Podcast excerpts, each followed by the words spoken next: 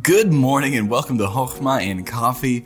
Today there is a parade that's happening here in our city of Grants Pass, and so we're excited about that. Going to go and and see it and you know celebrate. It's, it's called Boatnik, and it happens every Memorial Day, um, except for last year because of COVID. And so we're excited to get down there and see all the festivities and uh, celebrate the freedom that was purchased. Uh, because some people laid down their lives for our country, for our freedom, and we are forever grateful. There's no way we could ever repay it. And I, I know that saying is so powerful. Freedom is not free. And so, friend, we're so grateful for all of you who served, but we're especially grateful this weekend for those who uh, paid the ultimate price uh, for our freedom. And so I hope that you enjoy this Memorial Day. People sacrifice for you to enjoy it and for you to be able to be free. And so uh, remember that this weekend as we're coming into Memorial Day weekend. Now, uh, as we're coming through First John, this is a dense section of verses and there's some repetition but it's so necessary for the repetition uh, if you're a teacher or if you've been in school you've probably heard repetition is the key to learning hearing something over and over again. And John, he likes to repeat things over and over again so that they get into our hearts and so they, they get into our minds. And so over the next few days, you're going to hear some similar things, but they're so necessary and they're so key. Today, though, we're going to look at one verse, verse 25. And it's a short verse, but it's an encouraging verse. And it says this And this is the promise that he hath promised us, even eternal life. Man, that's good.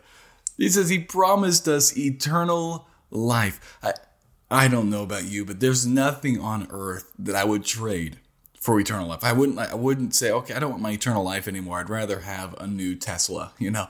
Or I'd, I'd rather have, you know, a nice big house instead of eternal life. Friend, God has promised us eternal life, and it's contingent on the first thing. If we have the Son, and I believe it's in John. He says, "He that hath the Son hath life." It might even say it again here in First John.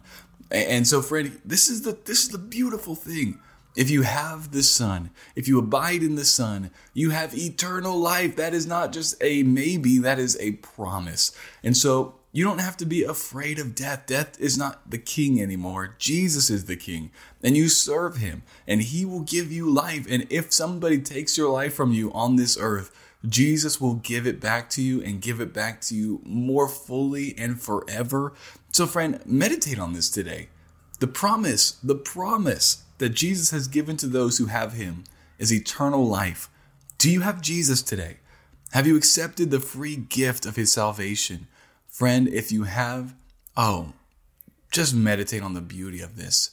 You have eternal life. Eternal. Nothing. No sickness, no disease, no trauma can take this away. Rest in it, rejoice in it. And if you've lost some loved ones who are in Christ, remember this they're alive and you're going to live with them one day forever. We're not going to go into all the depths of what that means, but I am so excited. Friend, we have a hope, a sure hope, steadfast and sure. And so eh, be encouraged today. Meditate on this short verse, even commit it to memory. I'm going to read it one more time. And this is the promise that He hath promised us, even eternal life. I hope you have a great and wonderful day today.